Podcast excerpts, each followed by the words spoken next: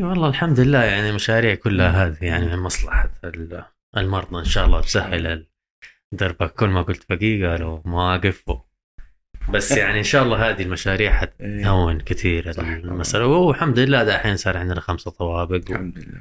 فهذا شيء جميل وإحنا دائما يعني نبحث لل- للتحسن والتطور يعني. فنبغى نبدأ يا دكتور معاك في موضوع آه، جهاز الإكمو. آه هذا الجهاز اللي استحوذناه. آه في فترة قريبة وبس يعني نبغى نعرف المشاهدين إيش الجهاز. هذا يا دكتور طيب هو الجهاز هذا يعتبر جهاز دعم للحياة. هو جهاز يعني جدا مهم. آه، تقريبا في آخر يمكن 10 15 سنة آه، بدأت آه، بعض المستشفيات العالمية ومنها في المملكة تبدأ تفكر إن تجيب الجهاز وتبني برنامج. فطبعا خطوة ممتازة الحمد لله إنه هنا في مستشفى دكتور سمان فقيه في جدة وفي المجموعة إنه الآن عندنا التقنية هذه. هذه ببساطة زي جهاز الصناعي للقلب والرئة يعني هو قلب صناعي ورئة صناعية. طيب آه، بعض المرضى زي ما لو نفتكر الله يعيد هذه الأيام حقت الجائحة كوفيد بعض المرضى كان بيجيهم التهاب شديد في الرئة. ومهما عملت أنت من تنفس صناعي عملت من أدوية المريض يحتاج لوقت عشان يتشافى. فالإكمو اللي هو الجهاز الصناعي الداعم للرئة وللقلب هو كان وظيفته اللي هو شيء جهاز داعم مؤقت لين ما الرئة نفسها والقلب يتشافوا. وتعطي فرصة للجسم إنه هو يقدر يتشافى ويقدر يساعد آه، نفسه مع الأدوية والعلاجات الأخرى. فهذه ببساطة آه، جهاز الإكمو. هو عبارة عن جهاز أكسجة بمعنى إنه في عندك جهاز آه، يجي لي يعمل bypass يعني حي حي حيعدي القلب والرئة ياخذ الدم اللي فيه ثاني أكسيد الكربون يروح لجهاز خارجي يعمل فيه أكسجة يحط فيه أكسجين ويرجعه تاني للقلب عشان يروح للرئة وباقي الأعضاء. فيزود التروية يوصل الدم بكمية أفضل وفي أكسجين أكثر. هذه الفكرة ببساطة. وهذا الجهاز هو اوريدي مستخدم في آه، عملية القلب المفتوح للقلب. نفس الفكرة لأنه مريض القلب المفتوح لما بتعمل له عملية ما أنت حتوقف القلب. صح ولا لا؟ وبتحطه على جهاز قلب خارجي مؤقتا إلى ما يسوي العملية. فطبعا هذه الفكرة هي اللي طلعت في آخر كم سنة طبعا يعني و... وكان في تجارب كثيرة للمرضى والحمد لله في نتائج طيبة لها آه، على جهاز الإكمو آه، لإنقاذ الحياة للمرضى اللي عندهم مشاكل يا في الرئة يا في القلب. طيب دكتور يعني إيش يميز جهاز الاكمو عن التنفس الصناعي الموجود حاليا؟ تمام. هو ال- ال- الفكرة إنه جهاز التنفس الصناعي طبعا هو ما هو علاج. الإكمو برضه ما هو علاج. إذا هو بس جهاز داعم مؤقت. لكن طبعا هو أقوى من التنفس الصناعي. التنفس الصناعي هو الآن هو عبارة عن آه، جهاز بيعطي آه، يساعد في في في إعطاء الأكسجين وتبادل ال- ال- الرئة لغاز ثاني أكسيد الكربون. لكن الجهاز الإكمو أنت ب- بتعمل تنقية للدم بتعطي أكسجين أكبر عارف كيف؟ وهذا بيساعد مو بس للرئة لحتى للأوعية الدموية عشان ترفع الضغط عشان تساعد القلب.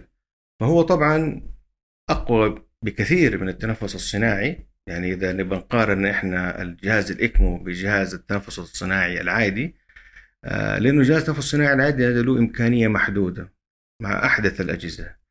لكن الإكمو هذه كأنه سبحان الله رئة صناعية أو قلب صناعي خارجي يجلس لفترة. نتكلم يمكن من أسبوع لعشرة أيام في بعض الدراسات مرة جلسوا عليها لمدة شهر أو أكثر من شهر. أهم شيء إنه المريض إحنا ليش بنحطه على الجهاز الإكمو وإيش الهدف منه؟ هنا عشان نعرف يكون قرار وضع المريض على الإكمو قرار الصائب عشان نعرف بعد فترة هو المريض هذا إيش اللي حاصل له بعد الإكمو اللي ما هو علاج قلنا هو زي الجسر بريدج to something. يا recovery يا المريض يتشافى رئته تتشافى وقلبه يتشافى أو مثلا المريض يحتاج زراعة للرئة أو للقلب. اذا هو زي ال bridge والآن في القطاع الخاص إحنا المستشفى دكتور اسماء فقيه المستشفى الوحيد اللي عنده الجهاز هذا. حاليا في جدة في القطاع الخاص نعم. okay. الحمد لله عندنا هذه الخدمة موجودة وجاهزين بإذن الله برنامج كامل ونسأل الله التوفيق بإذن الله. طيب يا دكتور آه، متى الأطباء أطباء العناية المركزة بيلجأوا لاستخدام الإكمو؟ طبعا آه، الإكمو زي ما قلنا هو يا للرئة. يا للقلب. فالرئة مثلا إذا في مرضى عندهم التهابات شديدة رئوية بكتيرية أو فيروسية زي مثلا في وقت الكوفيد وقت التهاب إنفلونزا الخنازير وإحنا عندنا هنا في المنطقة في المملكة بتجينا الموجات هذه اللي في أبريل وبتيجي في أكتوبر من عشر سنين من أيام متلازمة الشرق الأوسط كورونا الميرس كوفي وفي إنفلونزا الخنازير والتهابات فهي يا المريض يكون عنده التهاب شديد رئوي وطبعا في معايير معينة من العمر وإذا ما عنده مشاكل صحية آه وإذا نحتاج إنه المريض يجلس على الجهاز لفترة مؤقتة. إذا التهابات شديدة رئوية. شيء ثاني إذا بعض المرضى جاهم آه، جلطات رئوية حادة. وهذه الحالات موجودة. طيب يصير آه، المريض مثلا جاته جلطة في الشريان الرئوي كبير والقلب خلاص حيتوقف وما في أكسجين فبنحط المريض على الإكمو ألين ما ياخذ دواء مسيل الدم أو مثلا يروح لجناح الأشعة التداخلية عشان يشيلوا الجلطة أو يروح لغرفة العمليات عشان برضه إيش؟ يشيلوا له الجلطه فهذا برضه آه، أحد الاستخدامات. آه، كذلك إذا في مرضى مثلا بينتظروا على الليست حقت زراعة الرئة. بعض المرضى ممكن يكون عندهم تليف رئوي. ويدخل المستشفى لأي سبب التهاب رئوي التهاب في أي شيء في الجسم فالرئة تتعب. فوقتها مع العلاجات والتنفس الصناعي المريض ما بيقدر يستحمل فممكن نحط جهاز الإكمو لهم كبريدج لين ما يتم تهيئة آه، يتشافوا عشان يتم تهيئتهم إنه لموضوع الزراعة. هذا بالنسبة للرئة. بالنسبة للقلب في بعض المرضى إذا كان عندهم جلطة قلبية حادة. صار عندهم أزمة قلبية حادة من الطوارئ أو في العناية فبالتالي الضغط نازل القلب ما بيتحرك كويس وبالتالي تحط جهاز الإكمو لين ما يتم عمل القسطرة القلبية أو لين ما يروحوا غرفة العمليات وتصير عملية القلب المفتوح وبعدين يتم فطامهم وفصل جهاز ال ECMO عنهم. هذا جانب. الجانب الثاني مرضى اللي عندهم فشل قلبي حاد قصور شديد في الوظائف القلب. فبالتالي هذول يكون مثلا آه، جالسين على علاجات آه، طويلة للأدوية لتحسين عضلة القلب. ما بيتحسنوا. ممكن يتحط لهم أجهزة ل assist device عشان تساعد في عملية آه، عضلة قوة عضلة القلب. ما يتحسنوا فبالتالي ممكن تحط لهم جهاز الإكمو مؤقتا برضو كبريدج جسر قبل موضوع زراعة القلب. فهذه الحالات ممكن إحنا نساعد فيها المرضى في آه، مستشفى الدكتور سمان فقيه أو إذا في أحد المستشفيات آه، حبوا برضو يستفيدوا من هذه الخدمة عندنا فريق كامل بيقدر يروح المستشفى ونضع جهاز الإكمو هناك بفريق كامل لأنه هو الجهاز هذا عبارة عن فريق كامل عبارة عن أطباء وعبارة عن تمريض وأخصائي ترويه فبنروح عن طريق الإسعاف طيب بنحط جهاز الاكمو وبنجيب المريض عشان يكمل العلاج في مستشفى الدكتور سلمان فقيه بإذن الله. ممتاز. طيب هل في حالة آه يعني تم شفائها آه بمساعدة جهاز الاكمو؟ والله الحمد لله في حالات يعني كثيرة طبعا في العالم وفي المملكة وهنا في مستشفى الدكتور سليمان. آه وكانت في حالات أقربها في خلال الجائحة. الحمد لله استخدمنا الجهاز آه، قعد المريض فترة على الجهاز والحمد لله آه، تشافى وتعافى ورجع لحياته الطبيعية الحمد لله ممتاز. طيب يا دكتور بالنسبة ل... خلينا نرجع للكورونا. آه، كيف الوضع حاليا؟ يعني بالنسبة للجائحة يعني هل ما زال الواحد يبغى له يتعامل مع الموضوع بحذر؟ آه لأنه خلاص إحنا رجعنا الحياة الطبيعيه حتى الكبار في السن ما عاد صار في أي آه، نوع من من التباعد. فأنتوا كأطباء آه، في العناية المركزة هل بتشوفوا حالات لسه؟ طبعا هو الحمد لله الإجراءات الاحترازية اللي اللي قامت بها الحكومة وزارة الصحة وكل المستشفيات الحمد لله يعني أنا بنقطف ثمارها الآن. الحالات طبعا قلت كثير الحمد لله يعني فرق كبير عن أيام الجائحة. فهي الكورونا ما اختفت تماما. وغالبا ما حتختفي لأنه هو زي أي فيروس موجود في الحياة لكن بسبب ال- التطعيمات وال vaccines اللي الحمد لله الناس أخذتها وصار في مناعة مجتمعية فالآن خلاص صار موضوع زي. زي الإنفلونزا زي الزكمة آه، لكن أعتقد ال- الحذر دائما يكون للناس ال vulnerable اللي هم اللي مناعتهم ضعيفة نقول عليهم كبار السن أو حتى صغار السن اللي عندهم مشاكل صحية. طيب آه، أمراض مزمنة آه، أدوية مثبطه للمناعة. فدائما الواحد يكون يحذر إذا كان هو تعبان عنده زكمة ولا شيء ما يحاول يتجنب إنه هو يكون قريب من النوم أو يلبس كمامة. هذه طبعا في ال في ال نتكلم إحنا خارج المستشفيات يعني في في البيوت في في, في المناسبات الاجتماعية. داخل المستشفى آه، أفضل طبعا مع المرضى دائما يكون حاليا لأنه الحالات موجودة طبعا قليلة. فدائما يكون التعامل أحسن بحذر يكون بلبس الكمامة في العناية أو خارج العناية ما دام أنت بتفحص مريض. وعشان برضه يكون لأمان المريض وللستاف الطبيب والتمريض عشان ما إيش تنتشر عدوى لا سمح الله إذا كان في أحد عنده كوفيد ممتاز. طب أنا حاخذك على محور ثاني. الحين كثير بيقولوا طيب يعني ليش إحنا في مستشفى الدكتور سلمان فقية كمرافقين.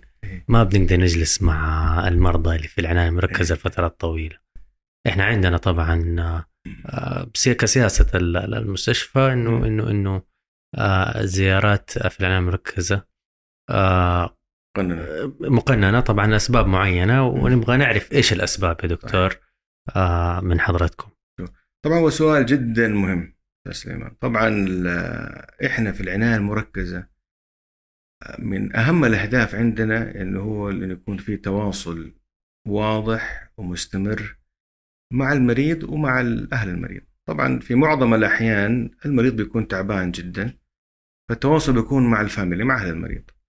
فهذا هدف كبير في أي عناية وطبعا خاصه عندنا في مستشفى الدكتور سلمان فقيه التواصل هذا هو جزء منه بيكون آه اللي هو وقت الزيارة. لما يكون في فرصة للعيلة إنه تجي تزور وتطمن على آه المريض اللي عندهم. وهذا طبعا حق مشروع. وشيء بالعكس إحنا عندنا في العناية آه نحرص عليه. لأنه جزء من العلاج هو علاج نفسي. للمريض ولأهل المريض عشان يطمئنوا على مريضهم يطمئنوا إنه كل العلاجات بتتقدم للمريض. موضوع الزيارة هي ليش مثلا وقت مقنن؟ طبعا لأنه هو حماية للمريض وحماية لهم لأنه العناية المركزة فيها التهابات كثيرة. فأنت المريض العناية المركزة بيكون مناعته جدا ضعيفة.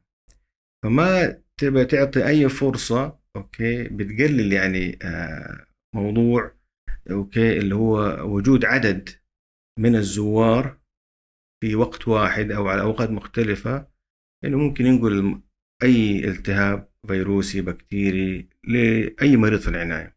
نفس الحكاية إنه عشان برضو الزوار مهما أنت اتخذت من اجراءات احترازية ما يأخذوا أي عدوى من العناية نفس الحكاية.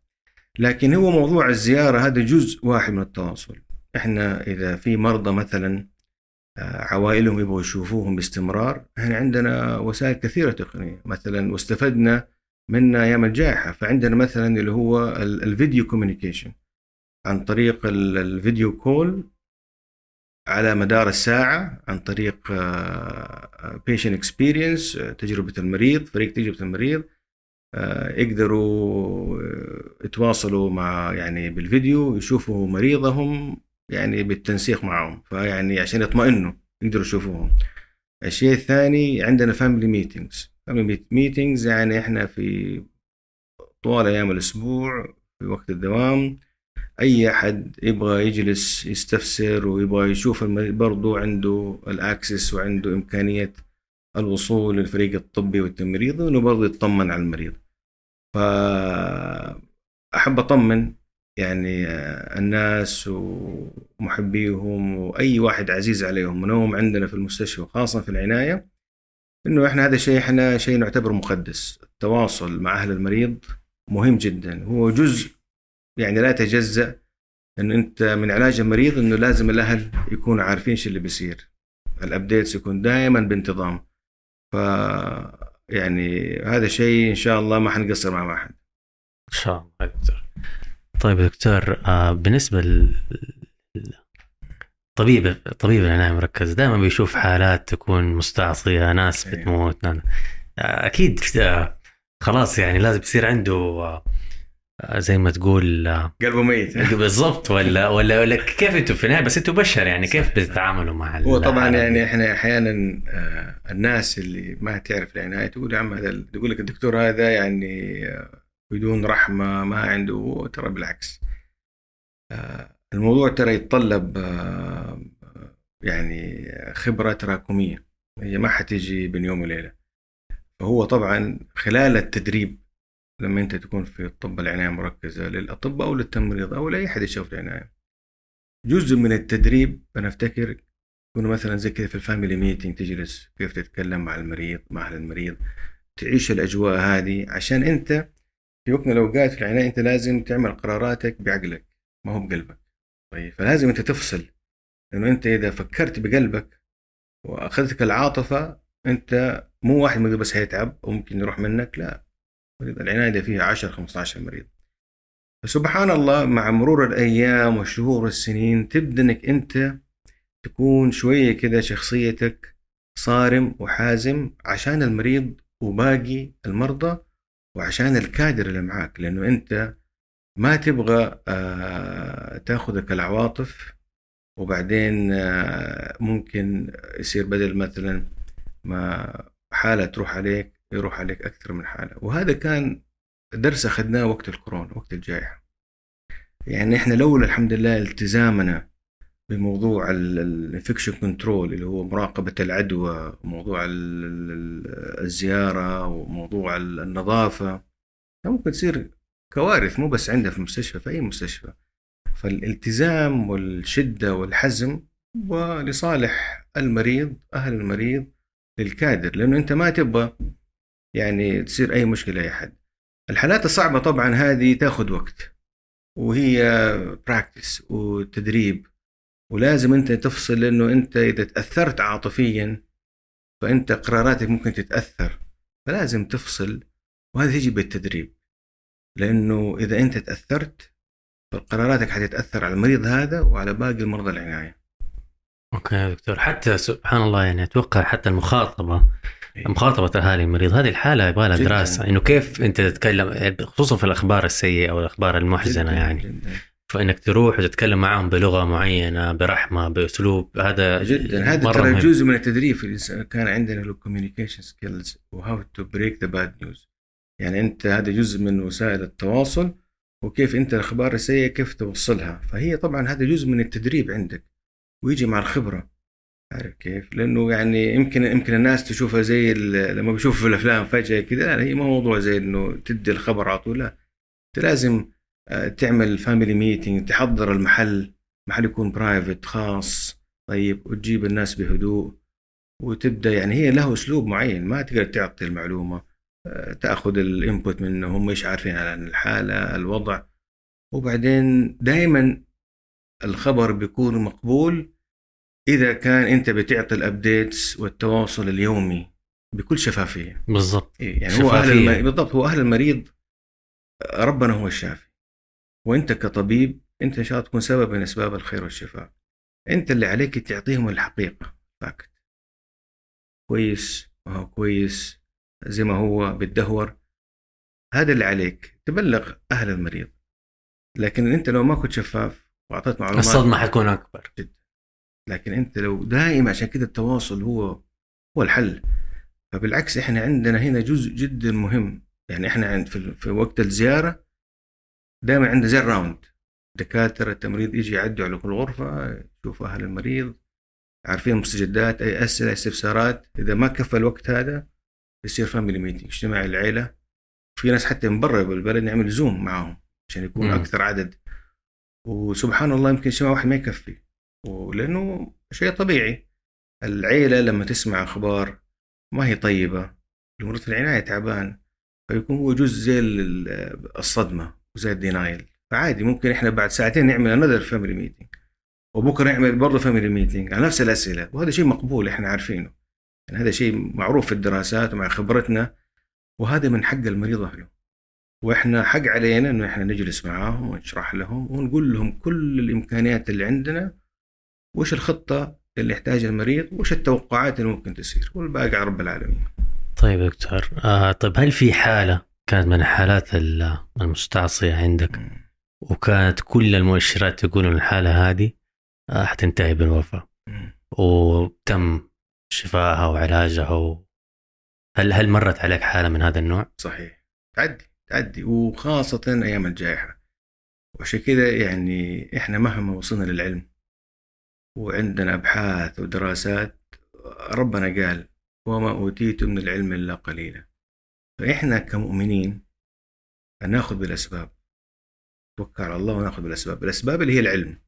الدراسة والأبحاث ونجيب التقنيات لكن دائما نفقد الأمل أبدا ما نفقد الأمل لأنه ربنا يحيي العظام وهي رميم جاءت حالات يعني من في المستشفى جاءت من الطوارئ أو من خارج المستشفى جبناها وكان حالات ميؤوس منها علميا. الحمد لله ربنا قادر على كل شيء. تسوي الأسباب.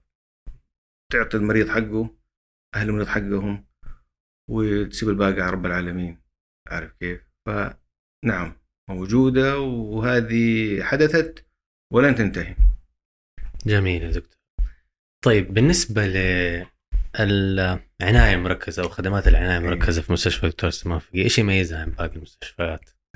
ال- الحمد لله يعني نفتخر في المستشفى إنه خدمات العناية المركزة اللي عندنا آه، التجهيزات الموجودة تعتبر من أفضل التجهيزات الحمد لله مو بس في جدة في المنطقة الغربية. عدد الأسرة الآن عندنا أكثر من 50 سرير عناية مركزة. وكل اللي يعرف الخدمات اللي في عناية مركزة هي ما تعتمد بس على آه، الغرفة لا تعتمد على الغرفة تكون مجهزة بافضل التقنيات آه، أجهزة تنفس صناعي آه، مراقبة مرضى آه، اجهزه دعم الحياة من غسيل كلوي من اجهزه إنقاذ حياة للقلب الرئتين بالإضافة للكادر البشري اللي هو أهم عنصر في أي مستشفى لأنه أنت مهما كانت عندك التجهيزات والأدوية إذا ما عندك الطاقم البشري اللي يوظف هذا ال- الاستثمار في التجهيزات آه، المريض ما حيستفيد. فالحمد لله هذا جزء كان آه، من الاستراتيجية ل- لمستشفى الدكتور سليمان فقيه. إنه الاستثمار في الطاقم البشري الكادر الطبي التمريضي الأخصائيين. من وقت التوظيف لازم يكون في التدريب المستمر عشان أنت تتأكد إنه المستوى العلمي والخبرة حقتهم تكون دائما على أفضل مستوى. آه، فالتجهيزات موجودة. الطاقم البشري من أطباء من تمريض من أخصائي علاج تنفسي موجودين. موجودين على مدار الساعة 24 ساعة في الأعياد في أي وقت. آه، بالإضافة إنه نتميز إنه إحنا عندنا في ال training programs اللي هي برامج التدريب التابعة للهيئة السعودية.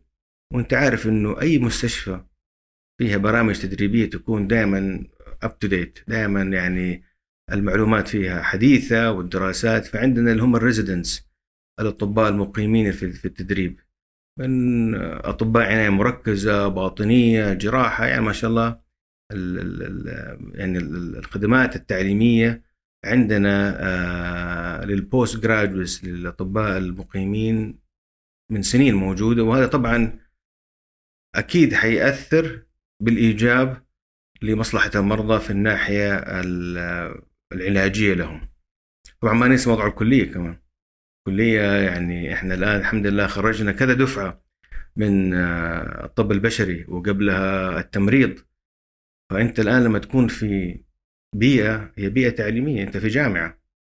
فبالتالي أنت حتى الآن المريض وأهل المريض حيحسوا باطمئنان أكثر لأنه الآن في ال ال ال الناحية العلمية موجودة وما شاء الله الآن المجتمع عندنا صار مثقف جدا صار الآن مع وسائل التواصل مع الإنترنت بيشوف إنه already الجامعة هنا cross the street يعني على طول المستشفى موصلة بالكلية وبالجامعة والطلبة والأساتذة فكل شيء بيكون واضح ويكون على أسس علمية فالمريض بيطمن.